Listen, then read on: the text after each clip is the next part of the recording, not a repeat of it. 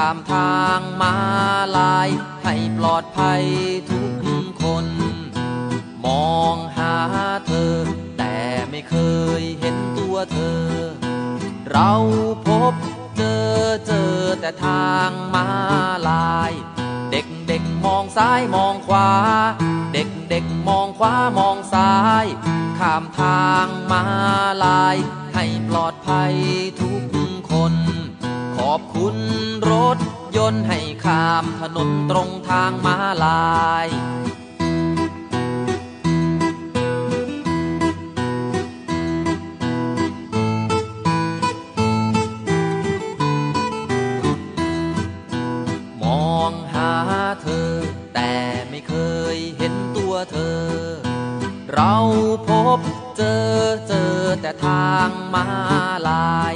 เด็กเด็กมองซ้ายมองขวา เด็กเด็กมองขวามองซ้าย ข้ามทางมาลาย ให้ปลอดภัยทุกคน ขอบคุณรถยนต์ให้ข้ามถนนตรงทางมาลาย ขอบคุณรถยนต์ให้ข้ามถนนตรงทางมาลาย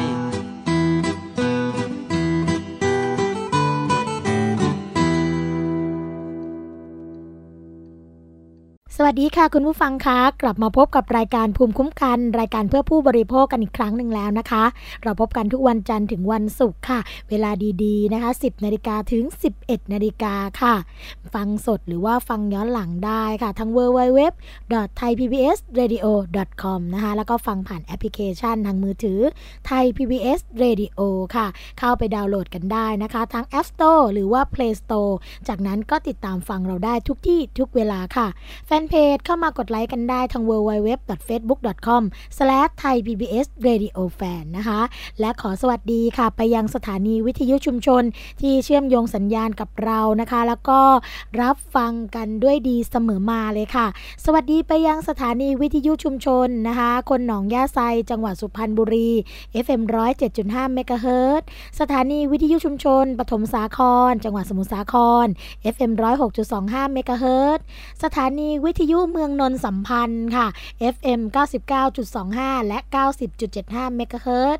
สถานีวิทยุชุมชนคนเมืองลี้จังหวัดลำพูนค่ะ FM 103.75 เมกะเฮิรตสถานีวิทยุเทศบาลทุ่งหัวช้างจังหวัดลำพูน FM 106.25 เมกะเฮิรตสถานีวิทยุชุมชนคนเขาวงจังหวัดกาฬสิน FM 89.5 เมกะเฮิรตนะคะสำหรับสถานีวิทยุชุมชนค่ะที่เป็นน้องใหม่นะคะ แล้วก็ติดตามฟังรายการภูมิคุ้มกันกันนะไม่ว่าจะเป็นที่จังหวัดตราด ก็เป็นสถานีชุมชนนะคะที่กำลัง ติดตามเราอยู่ในขณะนี้สัญญาณเป็นอย่างไรกันบ้าง ก็แจ้งกันมาได้นะคะ ทางหน้าเว็บบอร์ดของทางสถานีค่ะ www.thaipbsradio.com ก็ได้ หรือว่าจะโทรมานะคะ ที่หมายเลขโทรศัพท์ 02 790 2666 ก็ยินดีค่ะสำหรับวันนี้นะคะสวัสดีและรายการภูมิคุ้มกัน ก็มีประเด็นดีๆ มาฝากคุณผู้ฟังกันอีกเช่นเคย โดยเฉพาะ เรื่องนี้ค่ะ เรื่องที่ทางสสสนะคะ ก็ร่วมกับหน่วยงานต่างๆกำลังรณรงค์เกี่ยวกับเรื่องของการขับรถอย่างปลอดภัยนะคะ แล้วก็มีเรื่องราวนะเกี่ยวกับเรื่องของคำว่าวิสัยทัศน์อุโมงค์หลายคนก็แปลกใจนะคะว่าคำว่าวิสัยทัศน์อุโมงค์ เป็นอย่างไร เขาบอกว่าลดเร็วลดเสี่ยงวิสัยทัศน์อุโมงค์ฆ่าคุณได้ค่ะ ก็สำนักงงานเครือข่ายลดอุบัติเหตุนะคะ แล้วก็ภาคีเครือข่ายค่ะ เขาก็กำลังรณรงค์เรื่องนี้ เพราะฉะนั้นเพื่อเป็นการไม่ให้ตก เทรนนี่ รายการภูมิคุ้มกันก็เลยจะนำประเด็นนี้มาพูดคุยกันนะคะ โดยวันนี้เรามีแขกรับเชิญที่เป็นผู้เชี่ยวชาญนะคะแล้วก็จะมาให้ข้อมูลเกี่ยวกับเรื่องนี้กับคุณผู้ฟังได้เลยค่ะว่า วิสัยทัศน์อุโมงค์คืออะไรแล้วค่าเราได้อย่างไร นายแพทย์ธนพงศ์จินวงศ์ผู้จัดการศูนย์วิชาการเพื่อความปลอดภัยทางถนนค่ะ ตอนนี้อยู่ในสายกับเราเรียบร้อยแล้วนะคะ สวัสดีค่ะ คุณหมอคะ ครับ สวัสดีครับ คุณเอแล้วก็ท่านผู้ฟังครับ คุณหมอคะเกี่ยวกับเรื่องที่มีหลายคนนะคะกำลังพูดถึงอยู่ในตอนนี้ เรื่องของวิสัยทัศน์อุโมงค์ค่ะ อยากให้คุณหมอเล่าให้ฟังนิดนึงค่ะว่าแคมเปญเรื่องของการรณรงค์ในครั้งนี้ หรือว่าวิสัยทัศน์อุโมงค์จริง ๆ แล้วเนี่ยเป็นอันตรายกับผู้บริโภคอย่างไร แล้วก็เรารณรงค์เรื่องนี้เนี่ยมีวัตถุประสงค์ยังไงกันบ้างคะเออจะว่าไปแล้วเรื่องนี้ก็ เป็นเป็นเรื่องที่เกิดขึ้นได้นะคือพูดง่ายมันเป็นสภาวะที่เกิดขึ้นกับคนที่กำลังขับรถเร็วครับนะฮะก็ถ้าถ้านึกภาพตามนะฮะสมมติว่าเวลาเราเราอยู่เฉยๆเรานั่งนั่งเฉยๆเนี่ยอยู่พูดง่ายคือเราอยู่นิ่งๆเนี่ยสายตาเราจะมองข้างทางเนี่ย ได้กว้างทั้งซ้ายและขวาเนี่ยร้อยแปดสิบองศานะฮะแต่แต่พอ เราเริ่มเคลื่อนตัวไปข้างหน้า เช่น เราเริ่มเคลื่อนตัวด้วยมอเตอร์ไซค์หรือว่ารถยนต์เนี่ยนะครับ ที่ความเร็วหนึ่งประมาณสามสิบกิโลเมตรต่อชั่วโมงค่ะปันสายตาเราเนี่ยจากจากเดิมที่มองได้ร้อยแปดสิบองศาเนี่ยจะมองได้แค่ตรงละก็จะเหลืออยู่ที่ประมาณร้อยองศาค่ะร้อยถึงร้อยสี่สิบองศา แล้ว แล้วถ้า เราเคลื่อนตัวไปเร็วขึ้นนะเช่น 60 กิโลเมตรต่อชั่วโมง หรือ 80 กิโลเมตรต่อชั่วโมงการสายตาก็จะแคบลงอีกนะครับ ก็อาจจะเหลืออยู่ที่ประมาณ 100 นะฮะ90 ถึง 100 แล้วก็ลดลงมาอีกนะฮะจะถ้าอะไรก็ตามความเร็วเราขึ้นไปนะฮะเช่นขึ้นไปสูงถึง 90 หรือ1 100 กิโลเมตรต่อชั่วโมงการสายตาเราเราจะมองไปข้างหน้าแล้วก็สามารถมองแล้วก็ เห็นได้ชัดเจนเนี่ยนะฮะจะอยู่แค่เพียงประมาณสี่สิบองศา โอ้ ค่ะคุณหมอเพราะนั้น เพราะนั้นสภาวะเนี้ยมันจะเกิดขึ้นกับคนที่กำลังเคลื่อนเคลื่อนที่ไปข้างหน้าด้วยความเร็วนะก็คือคำว่า tunnel vision หรือว่าวิสัยทัศน์อุโมงค์มันก็คือ tunnel ที่แปลว่าอุโมงค์เนี่ยนะฮะแล้วก็ vision ที่แปลว่าวิสัยทัศน์ก็หมายความว่า โดยสรุปก็คือมันเป็นสภาวะ ของคนที่กำลังเคลื่อนที่หรือขับรถไปด้วยความเร็วแล้วสภาวะนี้ทำให้เรามองด้านข้างไม่ชัดนะฮะซึ่งซึ่งอันตรายที่ตามมาก็คือว่า เวลาเราขับรถเคลื่อนตัวไปข้างหน้าเนี่ย แล้วเรามองข้างๆไม่ชัดเนี่ย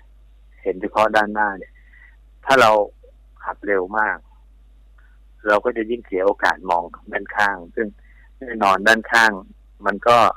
มีได้เยอะแยะนะฮะ ตั้งแต่มีเด็กกำลังจะข้ามถนน มีร้านค้าริมทาง มีสุนัขข้างทางกำลังจะวิ่งตัดหน้าอะไรเงี้ย ทั้งหมดเนี่ยล้วนแต่เป็นเหตุการณ์ข้างทางที่ที่ถ้าเราอยู่ในสภาวะของ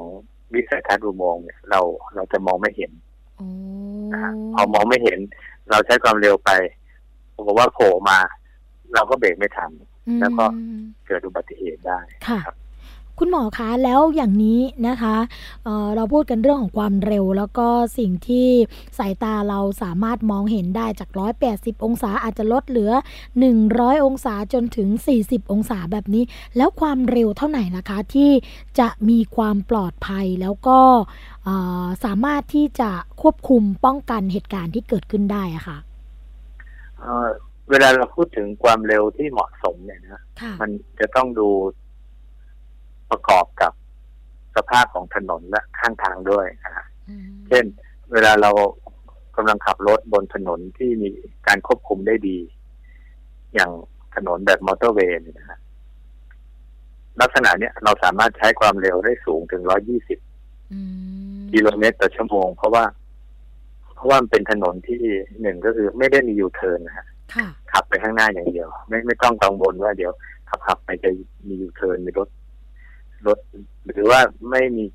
ทางเชื่อม ค่ะทางเชื่อมก็คือว่าไม่ไม่มีรถโผล่ออกมาข้างๆไม่ค่ะมีนะครับอ่าแล้วก็รถใช้ความเร็วพอๆกัน ไม่มีรถช้าคือไม่มีมอเตอร์ไซค์ไม่มีซาเล้งไม่มีอะไรวิ่งบอืนมคำตอบก็คือว่าถ้าถนนที่ที่ถูกควบคุมองค์ประกอบต่างๆ ไว้อย่างดีเนี่ยค่ะความเร็วไม่ต้องห่วงมากอ๋อนะฮะ ก็สามารถใช้ความเร็วได้สูงถึง 120 กิโลเมตรต่อชั่วโมง ค่ะ แล้วอ่าคุณเอแล้วก็ท่านผู้ฟังสังเกตนะครับว่า เวลาเราวิ่งบนถนนอย่างมอเตอร์เวย์หรือถนนไฮเวย์ที่เป็นทางหลวงเนี่ยค่ะเขาเขาจะเตือนเราหรือเขาจะบอกเราว่า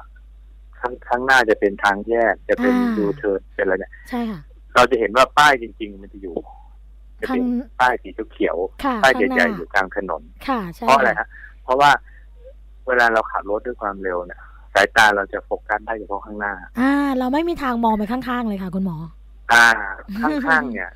ข้างๆเตือนก็มีเหมือนกัน แต่ว่าการเตือนข้างๆเนี่ยจะไม่มีประสิทธิภาพเท่ากับการมีป้ายอยู่ข้างหน้าค่ะป้ายป้ายที่เราเห็นข้างบนใหญ่ๆนะฮะหรือบางจุดที่ต้องการเตือนให้ชัดเจนเนี่ยเขาจะเตือนลงไปบนผิวถนนเลยอืมนะฮะ ที่ที่เราเห็นเขียนว่าที่ว่าข้างลหดน้าเป็นความโรงเรีเร็ยนวหรือโรงเรียนอ่าชุมชนลดความนี้เร็วใช่ไหมคะอ๋อทางรถไฟอะไรเงี้ยค่ะนะค่ะอันนี้เขาเขาจะเตือนลงไปบนพื้นถนน เพราะว่าสายตาของเราอะในสภาวะของไอ้วิสัยทัศน์อุโมงค์เนี่ยค่ะโฟกัสได้เฉพาะข้างหน้าอืมนะฮะเพราะฉะนั้นการจะสื่อสารอะไรกับคนขับก็ดีเนี่ยเขาจะต้องสื่อสารด้านหน้าเป็นหลักนะครับอันนี้อันนี้ตอบตอบคำถามประการแรกว่า เราขับความเร็วเท่าไหร่ถึงจะไม่เกิดอันตรายก็คืออย่างที่หนึ่งคือดูองค์ประกอบของถนน แต่ว่าเอาเข้าจริงเราไม่ได้ขับเฉพาะแต่ในมอเตอร์เวย์ใช่ไหมครับใช่อันนี้ใช่พอกลับมาเป็นถนนผ่านชุมชนเนี่ย แน่นอนกฎหมายกำหนดไม่สูงมากถึง 80 กิโลเมตรต่อชั่วโมง แต่ว่าในสถานการณ์จริงเนี่ยเรานึกถึงภาพเวลาเราขับรถเข้าชุมชนเนี่ยค่ะ ชุมชนบ้านเราเนี่ย ถนนมันมี ทางการเชื่อมทางอยู่ตลอดอืมนะฮะมีร้านก๋วยเตี๋ยวข้างทาง มีมีรถจอดริมทาง มีเด็กเล่นริมทาง มีสุนัขวิ่งเล่นอยู่ พูดง่ายๆคือความเร็ว 80 กิโลเมตรต่อชั่วโมงเข้าไปในชุมชนเนี่ย ตัวลานสายตาเนี่ยก็อาจจะเหลือแค่ประมาณ ถ้า 80 ก็จะเหลือประมาณที่ที่อ่าอยู่ที่ประมาณ 90 90ถึง80องศานะฮะอืมเพราะฉะนั้นแทบจะไม่เห็นด้านข้างแล้ว ถ้าวิ่งเร็วขนาดนี้ค่ะเพราะงั้นคำตอบก็คือว่า เวลาเข้าสู่เขตชุมชนเนี่ย ต้องลดความเร็วอืมนะฮะเพราะไม่งั้นเราเราจะไม่ทันเห็นกิจกรรมข้างทางค่ะแล้วถ้าเราไม่เห็นแล้วมีเด็กวิ่งตัดออกมาเนี่ย แรงที่เกิดจากการชนด้วยความเร็ว 80 กิโลเมตรต่อชั่วโมงเนี่ยมันเทียบเท่ากับตกตึก แปดเข้าชั้นเลยนะฮะโอ้โหแรงปะทะ พูดง่ายคือค่ะเด็กเด็กที่ถูกชนเนี่ย เสียชีวิตนะฮะค่ะนะฮะเพราะฉะนั้น เพราะฉะนั้นส่วนหนึ่งของของการที่ต้องลดความเร็วก็คือว่ามันทำให้เราได้เห็น หรือมีระยะเวลาในการตัดสินใจที่จะที่จะเบรกได้ทันกับอันที่สองคือ ถ้าความเร็วไม่สูงมาก โดยเฉพาะในเขตชุมชนเนี่ยจะเป็นจะเมื่อเกิดอะไรขึ้นมาเนี่ย ก็จะมีโอกาสเบรกทัน และก็ปลอดภัยสำหรับคนที่กำลังข้ามถนนครับอืมทำให้คิดถึงเรื่องมอเตอร์ไซค์เลยนะคะอาจารย์เพราะว่าคุณหมอครับคือจริงๆเอกกำลังทดสอบตัวเองด้วยก่อนที่จะมาจัดรายการเนี่ยค่ะก็คือขับมอเตอร์ไซค์มาจากบ้านนะคะแล้วก็ขับมาปกติเนี่ยต้องบอกว่าแอบใช้ความเร็วค่อนข้างสูงเหมือนกันค่ะ อยู่ที่ประมาณ 60กิโลเมตรต่อชั่วโมงบ้าง อะไรบ้างก็คือคือถนนมันโล่งอันแรกเลยนะคะ คุณหมอแต่ว่าอ่าไม่ได้ทันได้คิดเลยค่ะว่าข้างๆทางเนี่ยมันมีองค์ประกอบอะไรบ้าง แต่พอวันนี้เนี่ยเตรียมตัวมาว่าจะมาคุยเรื่องวิสัยทัศน์อุโมงค์ค่ะ ก็เลยค่อยๆขับมาเรื่อยๆเรื่อยๆเราเห็นเลยค่ะว่าอันตรายที่อยู่รอบข้างเรามีอะไรบ้างอย่างที่คุณหมอบอก ไม่ว่าจะเป็นสี่แยกค่ะ คุณหมอจะเป็นอ่าถนนที่อืมตัดครับออกมาจากในซอย แล้วก็มีรถเนี่ยอืมอาจจะวิ่งออกมาเป็นระยะระยะอันนี้คืออันที่หนึ่งอันที่สองคือมีร้านค้าอยู่ที่ริมทางค่ะ ก็จะมีรถบางคันคือเห็น ใช่อันนี้ก็คือที่ขับมาเห็นอย่างนี้ใช่เลยใช่ไหมใช่ค่ะ แล้วก็จะมีรถกระบะบ้างรถเก๋งบ้างอะไรเงี้ย จอดซื้อที่ซื้อของอะค่ะ อยู่ริมทาง คือเหมือนกับว่าอืมบางคันนี่ก็อาจจะเหลื่อมลงมาจากเลนปกติมาเป็นขับมาในเลนของมอเตอร์ไซค์นิดนึงอะไรอย่างเงี้ยนะคะ ก็เลยคิดว่าโอ้โหที่ผ่านมานี่เราก็ค่อนข้างอันตรายเหมือนกันเพราะว่าบางทีอย่างมีที่คุณสุหมอนัขบอกอยู่ข้างทางด้วยไหมใช่มีค่ะแอบนอนอยู่เพราะว่าฝนมันตกเขาก็จะแอบนอนอยู่ตรงใต้ต้นไม้บ้างอะไรบ้างอย่างเงี้ย คือเห็นชัดเลยค่ะหรือแม้แต่หรือแม้แต่นะคะ ถนนในซอย คือพูดถึงในชุมชนครับทีไรก็นึกอย่างนี้ทุกทีในซอยเนี่ยบางทีสวนกันนะคะรถสวนกันเนี่ยเอ่อเราก็มาทางเลนที่เราถูกต้องแล้วนะคะ เพราะว่าเราก็ต้องขับชิดกว่าใช่ไหมคะ แต่ว่าเอ๊ะก็แปลกใจเออชิดซ้ายขออภัยค่ะ ถ้ามาทางอีกเลนหนึ่งแต่ว่าแปลกใจว่า คนที่สวนเรามานะคะดันมาเลนเดียวกับเราอะไรประมาณเนี้ยคือย้อนสอนอืมกลับมา ก็เป็นปัญหาเหมือนกันนะคะ ว่าถ้าเกิดเราใช้ความเร็วมาก ๆ หรือว่าความเร็วจนไม่สามารถที่จะตัดสินใจแตะเบรกได้เนี่ย ก็อาจจะเกิดอันตราย ถ้าเกิดว่าไม่บาดเจ็บสาหัสก็อาจจะบาดเจ็บเล็กน้อยถลอกปอกเปิกกันทำให้คิดเรื่องของมอเตอร์ไซค์ค่ะ คุณหมอว่า แล้วแบบนี้นะคะ เรื่องของการรณรงค์เนี่ยอย่างปัจจุบันก็จะเห็นเรื่องนี้ตามโรงพยาบาลนะคะ เขาจะมีเปิดเอาไว้เลยค่ะ วันก่อนไปโรงพยาบาลจะเปิดเลยรณรงค์จากสสสเรื่องวิสัยทัศน์อุโมงค์นะคะแล้วในโรงเรียนสถานศึกษานะคะที่มีเด็กเยาวชนต่างๆเนี่ย ใช้มอเตอร์ไซค์ไปโรงเรียนกัน เรามีกิจกรรมรณรงค์เรื่องนี้ด้วยไหมคะคุณหมอเอ่อโดยโดยพื้นฐานก็ก็จะมีอยู่แล้วฮะสอดแทรกเข้าไปอืมเพียงแต่กำลังนึกนึกว่าการการรณรงค์ให้ให้รับรู้เนี่ย ส่วนหนึ่งก็เป็นเรื่องที่ดีแต่อาจจะไม่พอฮะค่ะคือกำลังคิดว่าต้องต้องทำยังไงให้ให้ให้น้องที่เขาใช้มอเตอร์ไซค์เนี่ยค่ะได้มีโอกาส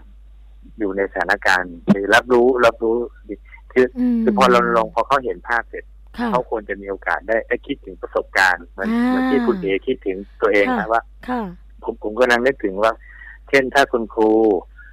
ผมผมพบว่าลูกศิษย์นะฮะอาจจะในกลุ่มมัธยมเนี่ยค่ะขี่มอเตอร์ไซค์มาเนี่ย ก็อาจจะลองถามเขาว่าเอ๊ะเส้นทางที่เขาขี่มาโรงเรียนอืมมันผ่านอะไรบ้างอ่าค่ะนะฮะโดยโดยไม่โดยไม่รู้ตัวเด็กอาจจะ ได้มานั่งคิดนะครับว่าโอ้โหจริง ๆ มันอันตรายนะฮะอืมเขาเขาผ่านซอยเยอะแยะเลยค่ะเขาผ่านทางแยกเขาผ่านร้านริมทางเขาผ่านจุดที่มีรถต้องค่ะมาตัดกระแสกันเขาผ่านอืมยูเทิร์นอะไรเงี้ยค่ะแล้วทั้งหมดเนี่ย การที่เขาขับผ่านโดยที่เขาใช้ความเร็วสูงเกินไป มันทำให้เมื่อเกิดเหตุการณ์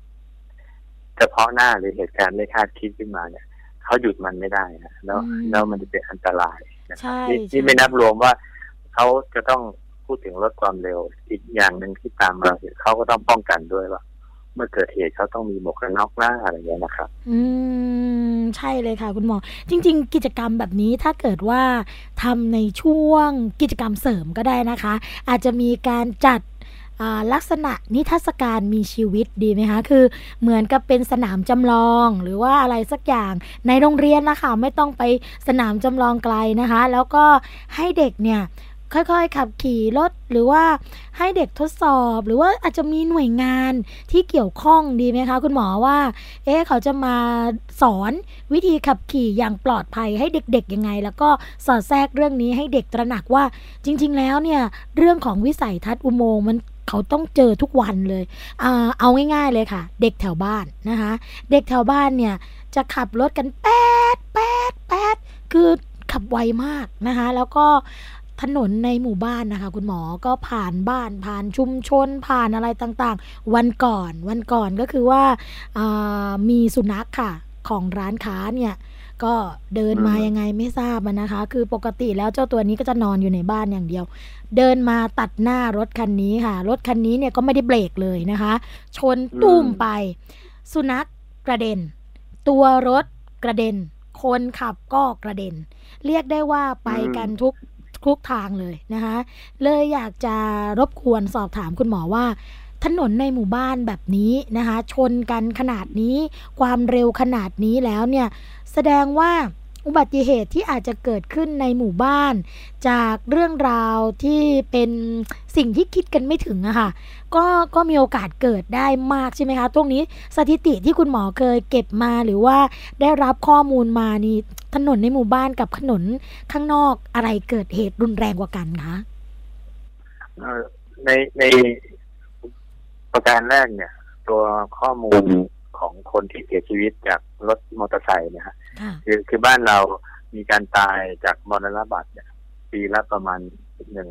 หมื่นห้าพันคนนะฮะค่ะอันนี้เป็นค่าเฉลี่ยเลยนะฮะอืมปีปีที่แล้วก็ตายไปหนึ่งหมื่นห้าพันสี่ร้อยสี่สิบแปดคนเนี่ยนะครับค่ะอ่าตกวันละสี่สิบสองคนนะฮะโอ้ยอ่าอะคิดง่ายๆว่าวันหนึ่งเสียชีวิตสี่สิบสองคนเนี่ยค่ะสามสิบคนเนี่ย เป็นมอเตอร์ไซค์อื้อหือนะฮะค่ะสามสามในสี่เนี่ยเป็นมอเตอร์ไซค์อ่า แล้วก็ในกลุ่มมอเตอร์ไซค์เนี่ยนะฮะครึ่งครึ่งๆฮะครึ่งหนึ่งจะเป็นสายหลักอีกครึ่งหนึ่งจะเป็นสายรองค่ะนะครับสายรองก็คือถนนที่นึกไม่ถึงเนี่ยฮะ ถนนในในหมู่บ้านนี่แหละบ้านเนี่ยค่ะถนนในชุมชนเนี่ย อันนี้ตายนะฮะครึ่งหนึ่งโอ้ยก็คือค่ะวันละวันละสิบห้าศพเนี่ยเกิดจากค่ะสายรองอืมแล้วเป็นสายรองที่แบบหลายคนนึกไม่ถึงก็คือ เป็นทางเล็กๆ ทางอมตนี่แหละฮะแล้วก็ เสียหลักหลุดไปบ้าง ชนต้นไม้บ้างชนเสาชนป้ายบ้างนะฮะอืมทั้งหมดเนี่ยจะสัมพันธ์กับเรื่องของความเร็ว แล้วก็มีปัจจัยอื่นร่วมอย่างเช่นอาจจะดื่มขับหรืออะไรก็ได้นะครับอืมแต่ว่าอันนี้ถ้ากลับมาตอบคำถามเนี่ยค่ะถ้าถามว่าถนนสายรองเจอเยอะไหมเจอเยอะนะฮะแล้วก็เป็นอืมเป็นอุบัติเหตุเป็นเป็นเป็นส่วนใหญ่ด้วยนะครับค่ะอ่าสายรองก็มีการเสียชีวิตเป็นครึ่งหนึ่งนะฮะพอๆกับสายหลักค่ะ ในในขณะที่สายรองจะรุนแรง อ่าเวลาเกิดเหตุแล้ว มักจะพบว่าคนยิ่งไม่ค่อยใส่หมวกกันน็อกมากกว่าสายหลักนะอืฮะมคือคือสายหลักเนี่ยคนขี่มอเตอร์ไซค์จะมีแนวโน้มที่ใส่หมวกกันน็อกมากกว่าค่ะแต่คราวนี้ผม ผมอยากชวนให้ให้ท่านผู้ฟังนึกไปถึงว่า จริง ๆ ปัญหาเรื่องความเร็วในชุมชนเนี่ยจะว่าไปเราจัดการมันได้นะฮะค่ะถ้า ถ้าเป็นมติหรือข้อตกลงของชุมชนว่าอืมถนนที่วิ่งเข้าในชุมชนเราเนี่ย อยากให้ลดความเร็ว ถ้าถ้าเป็นข้อตกลงของชุมชน ข้อบัญญัติชุมชนหรืออะไรก็แล้วแต่เนี่ย เราสามารถทำอุปกรณ์ขึ้นมาได้ได้หลายอย่าง ไม่ว่าจะเป็นป้ายเตือนทำเดินชะลอความเร็วคือเหมือนไอ้หลังเต่าฮะค่ะง่ายๆเป็นหลังเต่า ก็รถขับมาก็ต้องชะลออะไรเงี้ย แต่แต่ทั้งหมดเนี่ยมันต้องผ่านผ่านการพูดคุยก่อนนะไม่ใช่นึกอยากจะทำก็ทำค่ะแล้วโดยที่คนอื่นไม่รู้ อันนี้ก็จะอันตรายอันตรายค่ะอ่าพอคนมาไม่รู้ยิ่งเพราะกลางคืนนะขับมาเร็วอืมๆมอเตอร์ไซค์นี่เสียหลักเลย ก็ค่ะจะล้มอีกค่ะคุณหเพมอราะฉะนั้นต้องต้องทำแล้วก็ทำให้ถูกหลักวิชาอืมแล้วก็จะทำให้ในชุมชนเราปลอดภัยได้ค่ะในอันนี้อันนี้ อันนี้กำลังจะบอกว่าจริง ๆ เรื่องความเร็วในชุมชนนี่จัดการได้อืมขอขอให้เห็นตระหนักว่ามันเป็นเรื่องสำคัญแล้วก็เอามาพูดคุยกัน แล้วก็หามาตรการที่จะไปจัดการเรื่องนี้ครับ ได้ค่ะ คุณหมอคะอย่างอ่า ถ้าเป็นรถมอเตอร์ไซค์ทั่วไปนะคะ เราก็อาจจะมีความเร็วไม่มากเท่าไหร่หรอกค่ะ แต่ว่าถ้าเป็นบิ๊กไบค์สิคะบิ๊กไบค์ก็ขับในชุมชนเหมือนกันนะคะ แล้วก็ในถนนเส้นรองอย่างอ่างทองเนี่ยอย่างแถวอำเภอแสวงหาล่าสุดนะคะ เป็นรถบิ๊กไบค์ชนกับรถมอเตอร์ไซค์ธรรมดา ก็คือชนกันอืมค่อนข้างรุนแรงเลยล่ะค่ะ แล้วก็รถ ที่เป็นมอเตอร์ไซค์ธรรมดาเนี่ยนะขาดครึ่งขาดครึ่งท่อนเลยนะคะแล้วก็คนขับรถมอเตอร์ไซค์อะค่ะที่เป็นรถมอเตอร์ไซค์ธรรมดาเนี่ยก็ขาดเหมือนกันก็คือว่าเอ่อค่ะขาดครึ่งท่อนเหมือนกันเหมือนกับตัวรถเลย ส่วนรถบิ๊กไบค์สิคะแทบจะ ไม่ได้เป็นอะไรมากนะคะเหมือนกับคือตัวรถบิ๊กไบค์เนี่ยไม่ได้เป็นอะไรมาก แต่คนขับรถบิ๊กไบค์กระเด็นออกไปข้างนอกนะคะแล้วก็กระเด็นไปอยู่ตรงริมถนนเอ่อผลของที่ทางกู้ภัยอะค่ะพาไปส่งโรงพยาบาลก็คือ คนขับรถบิ๊กไบค์เนี่ยสมองร้าวกะโหลกร้าวนะคะแล้วก็อืมแขนขาเนี่ยหัก สองท่อนเลยนะแต่ว่าไม่ได้เสียชีวิตนะคะ แต่คนขับรถมอเตอร์ไซค์ธรรมดาเนี่ยเสียชีวิต รถบิ๊กไบค์จริง ๆ แล้วเนี่ยเขา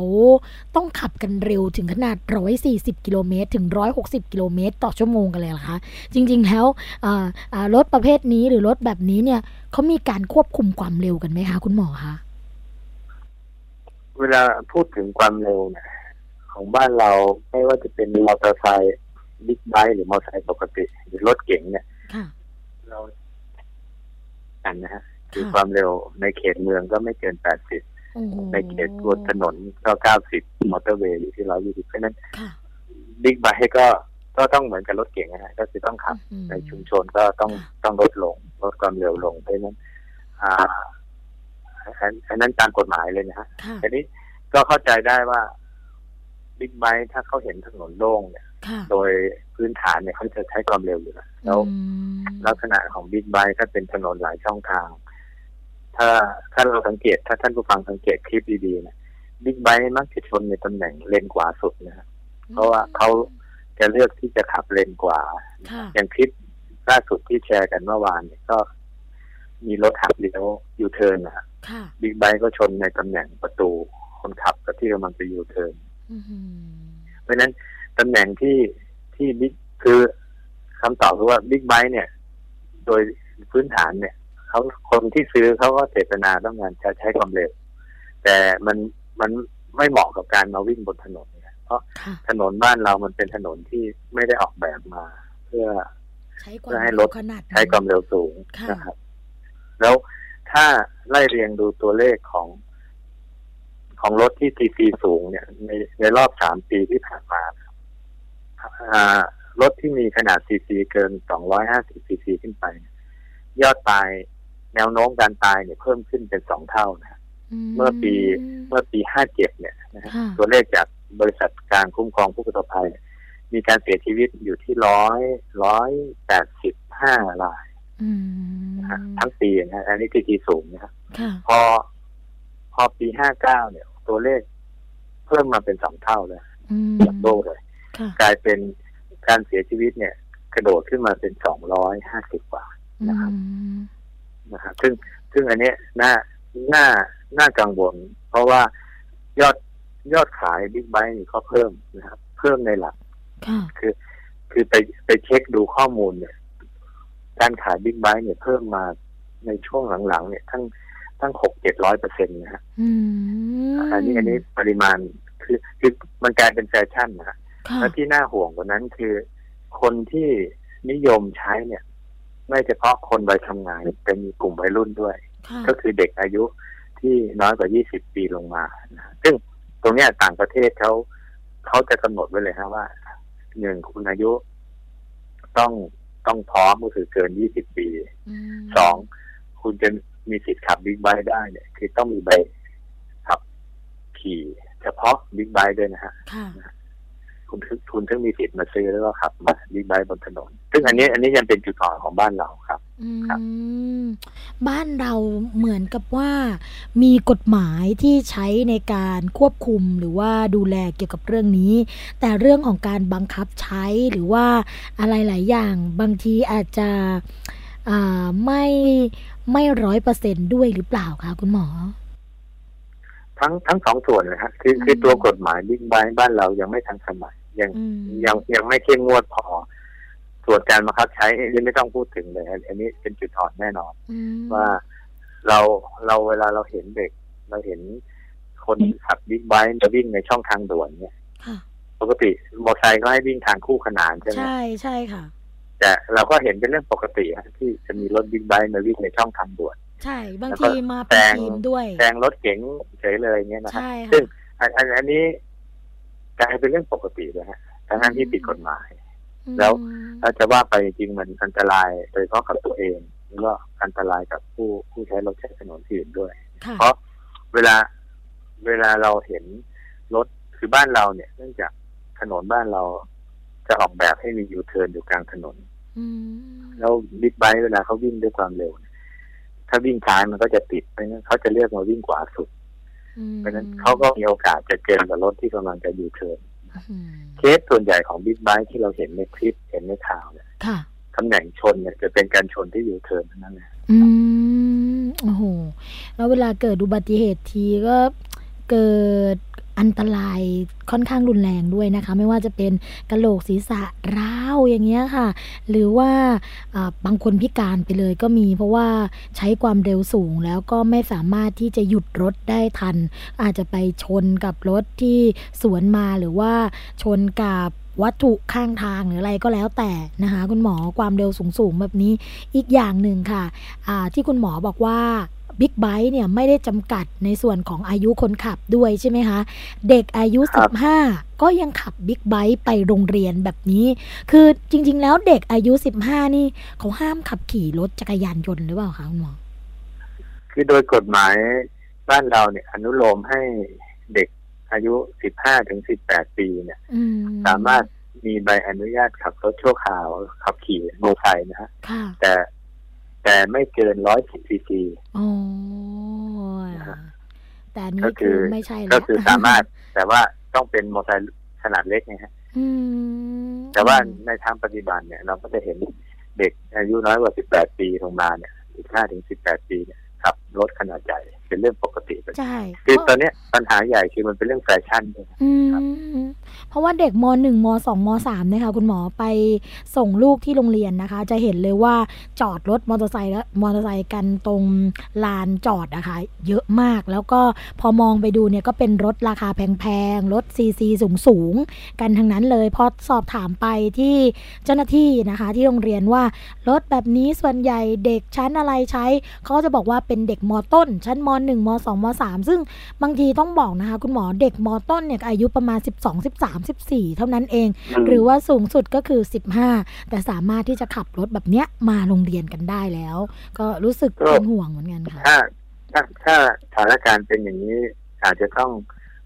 ขอให้ทางโรงเรียนเพิ่มเพิ่มมาตรการนะครับเพราะว่าอืมจริงๆคุณครูไม่อยากเห็นคุณครู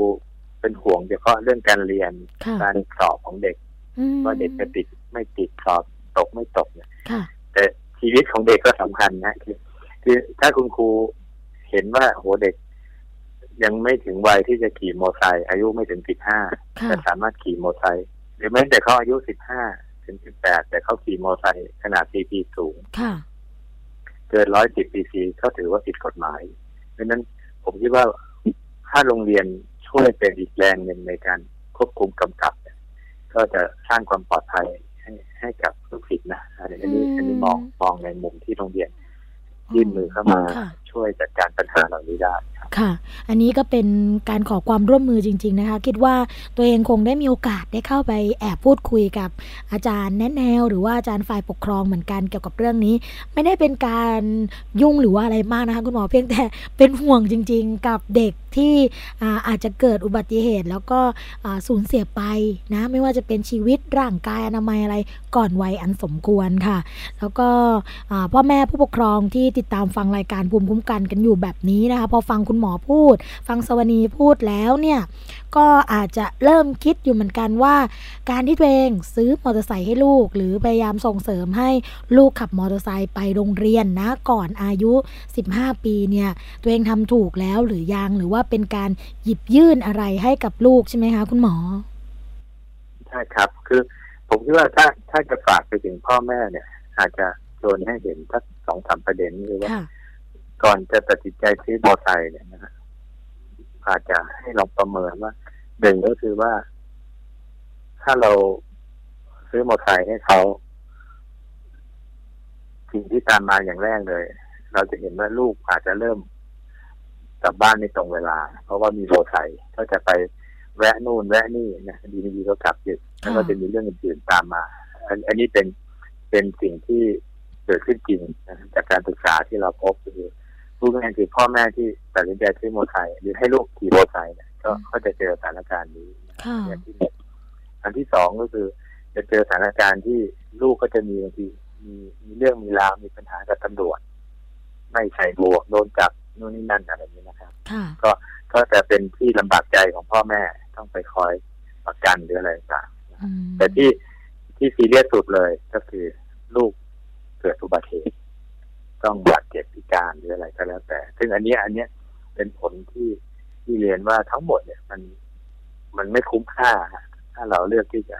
ให้ลูกเขาได้ใช้โมอไซค์ในวัยที่ยังไม่สมควรอืมซึ่งซึ่งตรงเนี้ยพ่อแม่หลายท่านก็อาจจะบอกอ้าวก็ในเมื่อรถประจำทางมันไม่มี หรือมีก็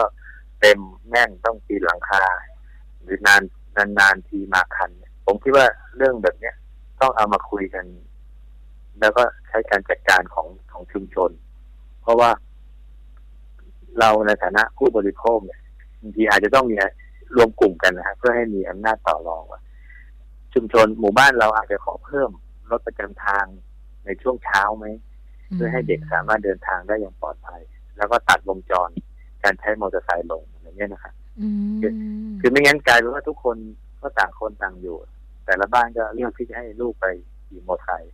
อืมแต่สุดท้ายผลกระทบมันก็ย้อนกลับมานะ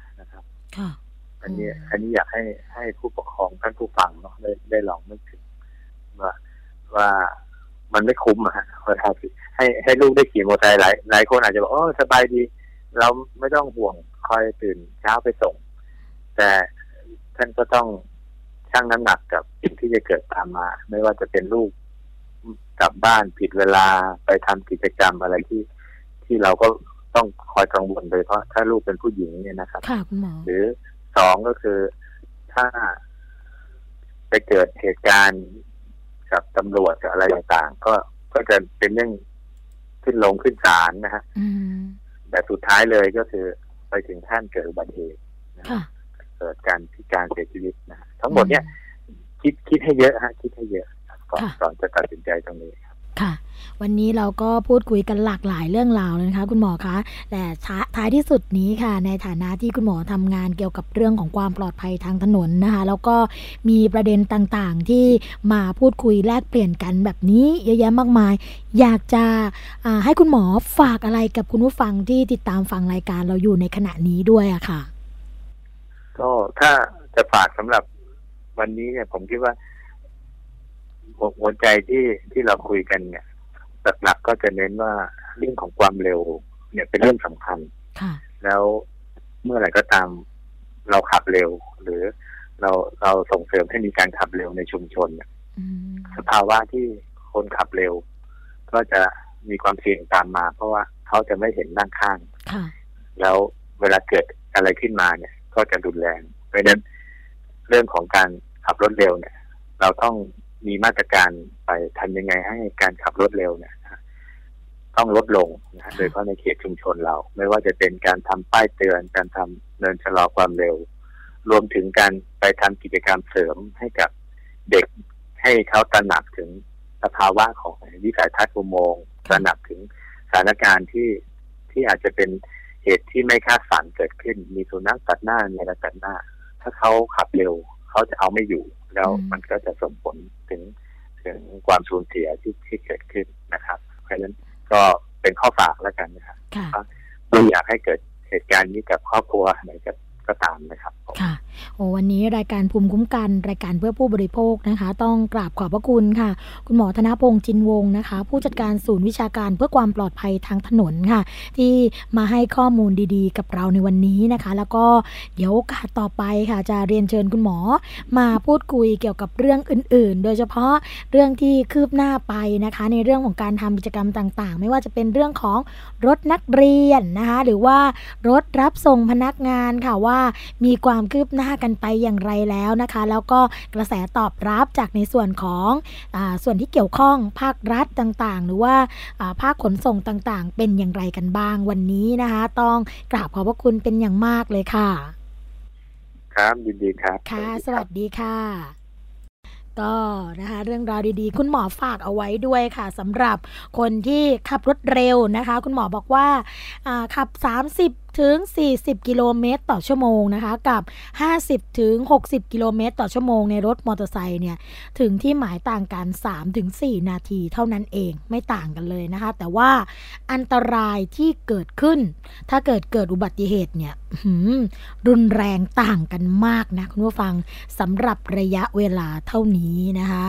ก็จากข้อมูลค่ะขององค์ขององค์การอนามัยโลกนะคะก็รายงานในปี 2558 ค่ะ ประเทศไทยมีผู้เสียชีวิตจากอุบัติเหตุนะถึง 24,237 คนค่ะเฉลี่ยนะคะก็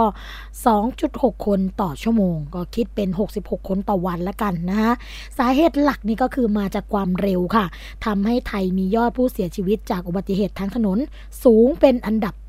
ต้นๆของโลกนะคะ แล้วก็สาเหตุส่วนใหญ่ก็มาจากการขับขี่ด้วยความเร็วที่ไม่ปลอดภัยค่ะ เพราะฉะนั้นเมื่อเกิดอุบัติเหตุนะคะก็มีโอกาสเสียชีวิตสูง โดยความเร็วที่ปลอดภัยก็คือ เขตเมืองและชุมชนนะคะ เขาบอกว่า 50 กิโลเมตรถึง 60 กิโลเมตรต่อชั่วโมงนี่ก็ถือว่าปลอดภัยนะคะแต่ว่าถ้าเกิดต่ำกว่านั้นได้ สักประมาณ 30-40 กิโลเมตรต่อชั่วโมงก็ดีนะคะสำหรับนอกเมืองค่ะเขาบอก 90 กิโลเมตรต่อชั่วโมงนี่ก็จะช่วยลดอุบัติเหตุที่เกิดขึ้น จากการใช้ความเร็วได้มากกว่าครึ่งนะคะอันนี้ก็เป็นรายงานสถานการณ์อุบัติเหตุของท้องถนนในประเทศไทยค่ะสำหรับ ปีในเมืองไทยของเรานะคะปี 2558 ค่ะ มูลนิธิไทยรถนะคะก็พบว่าร้อยละ76 อุบัติเหตุบนทางหลวง เกิดขึ้นจากการใช้ความเร็วค่ะ ส่วนใหญ่ไม่มีคู่กรณีนะคะ แต่มีอัตราการเสียชีวิตถึงร้อยละ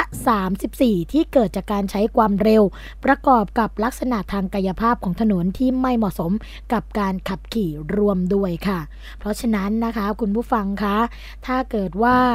เรานะคะ ใช้รถใช้ถนนเราต้อง ใช้ด้วยความไม่ประมาทนะคะ เพราะว่าบนถนนมีความเสี่ยงตลอดเวลาค่ะ การที่เราขับเร็ว เราจะไม่สนใจสิ่งรอบข้าง จะสนใจแต่ข้างหน้าอย่างเดียวนะคะ แล้วถ้าเกิดมีรถมาตัดหน้า หยุดรถไม่ทันชนประทะแน่นอน สุดท้ายก็ทำให้ชีวิตเปลี่ยนค่ะเตือนนะคะ อย่าเสี่ยงกับอุบัติเหตุที่คุณมองไม่เห็นค่ะ จนต้องกลายเป็นผู้พิการไปตลอดชีวิตนะนี่ก็ฝากกันไว้ค่ะ จากรายการภูมิคุ้มกัน รายการเพื่อผู้บริโภคนะคะ ช่วงแรกของรายการเราคงจะพักกันไว้สักครู่หนึ่งเดี๋ยวกลับมาพบกับช่วงที่ 2 ของรายการ พร้อมกับเรื่องราวดีๆ ที่สวนีนำมาฝากเช่นเคย พักกันสักครู่นะคะ yeah!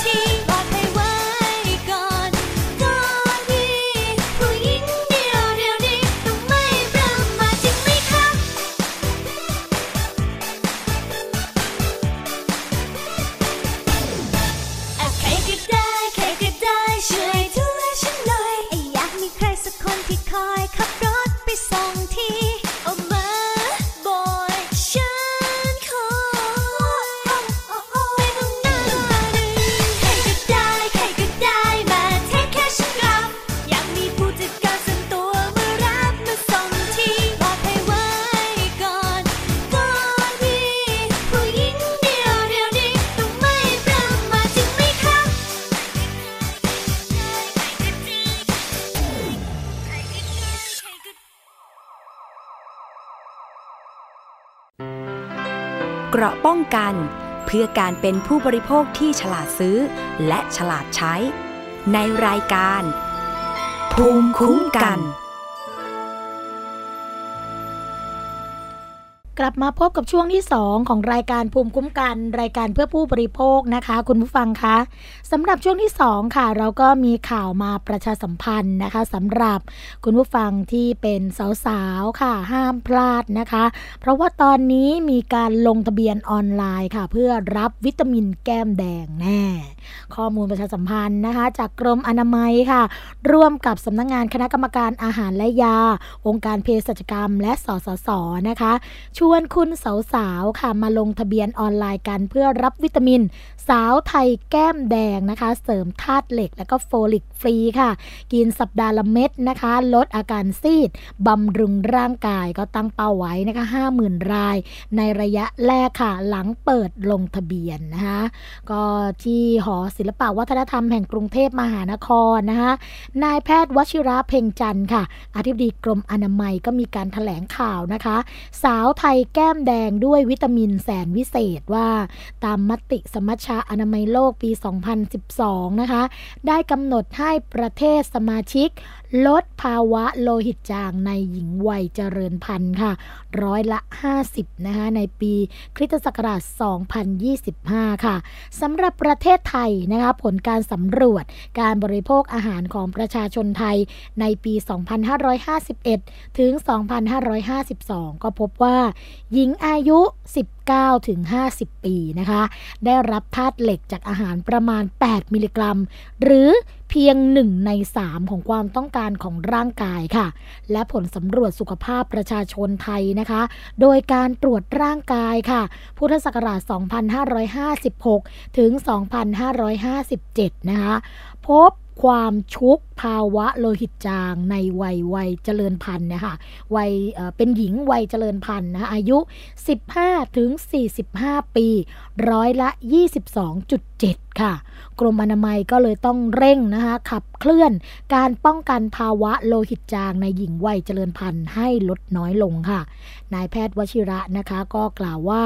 ที่ผ่านมากรมอนามัยได้จัดทำโครงการสาวไทยแก้มแดงค่ะ ด้วยวิตามินแสนวิเศษนะคะ โดยจัดถแถลงข่าวเปิดตัวโครงการไปเมื่อวันที่ 8 กุมภาพันธ์ 2560 เพื่อเสริมธาตุเหล็กและก็โฟลิกให้กับหญิงวัยเจริญพันธุ์อายุ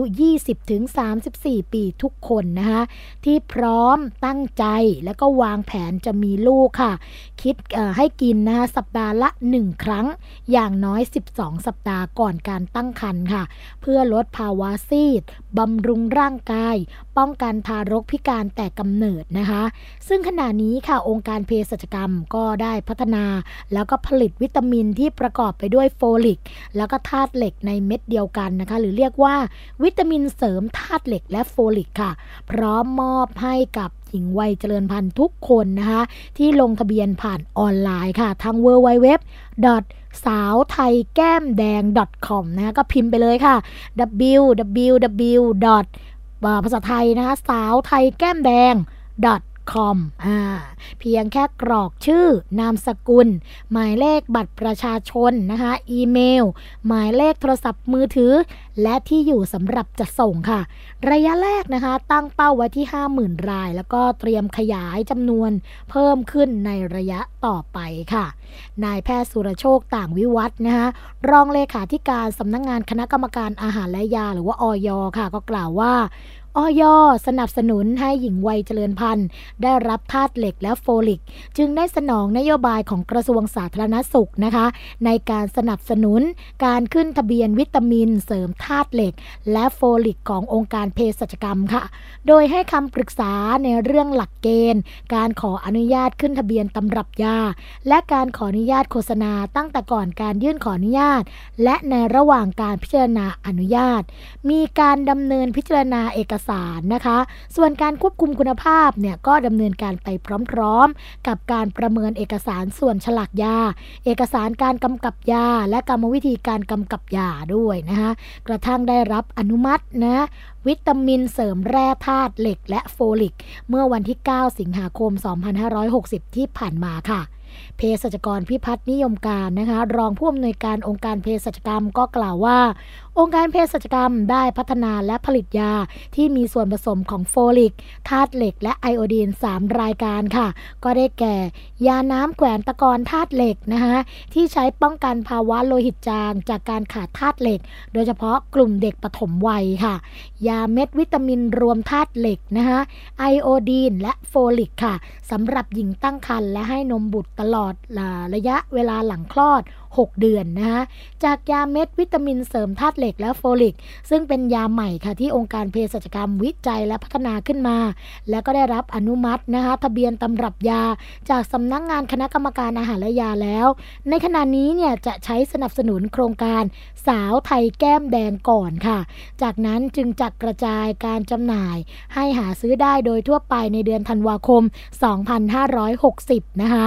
นายแพทย์ไพโรธเสานุ่มค่ะ ผู้อำนวยการสำนักสร้างเสริมวิถีชีวิตสุขภาวะสำนักงงานกองทุนสนับสนุนการสร้างเสริมสุขภาพนะคะหรือว่าสสส ก็กล่าวว่า สสส ก็ได้มีการร่วมมือกับกระทรวงสาธารณสุข สร้างเสริมสุขภาพให้กับกลุ่มหญิงวัยเจริญพันธุ์ในทุกมิติ ตั้งแต่การกินอาหารนะคะที่ได้คุณค่าทางอาหารทางโภชนาการ การมีกิจกรรมทางกายหรือการออกกำลังกาย การให้วัคซีน และเสริมสร้างอาหารที่จำเป็นค่ะ โดยเฉพาะโฟลิกและธาตุเหล็ก รวมถึง การเตรียมตัวให้มีความพร้อมก่อนแต่งงานค่ะ ทั้งนี้นะคะ ในระยะต่อไปก็จะมุ่งเน้นไปที่สถานประกอบการ โดยสสสก็จะร่วมสนับสนุนนะคะ การรณรงค์และการสื่อสาร เพื่อนำไปสู่การเปลี่ยนแปลงพฤติกรรม เพื่อการสร้างเสริมสุขภาพ พร้อมทั้งจะประสานความร่วมมือไปยังหน่วยงานอื่นที่เกี่ยวข้อง เช่น กรมการปกครอง กระทรวงมหาดไทย หรือกระทรวงอื่น ๆ ให้มาร่วมกันสนับสนุนการดำเนินงานด้วยนะคะ ก็ฝากเอาไว้นะคะสำหรับคุณผู้ฟังค่ะ ที่ติดตามฟังรายการภูมิคุ้มกันอยู่ในขณะนี้ช่วยกันประชาสัมพันธ์ไปด้วย เพื่อสุขภาพที่ดีนะคะไม่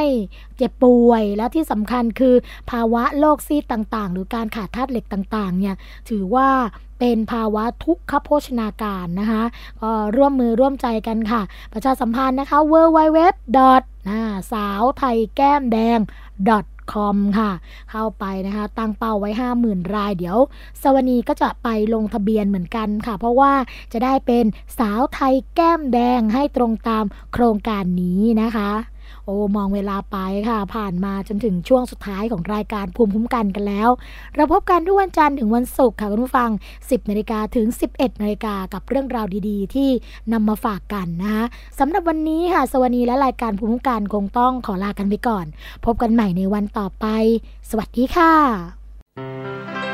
เกราะป้องกันเพื่อการเป็นผู้บริโภคที่ฉลาดซื้อ และฉลาดใช้ ในรายการ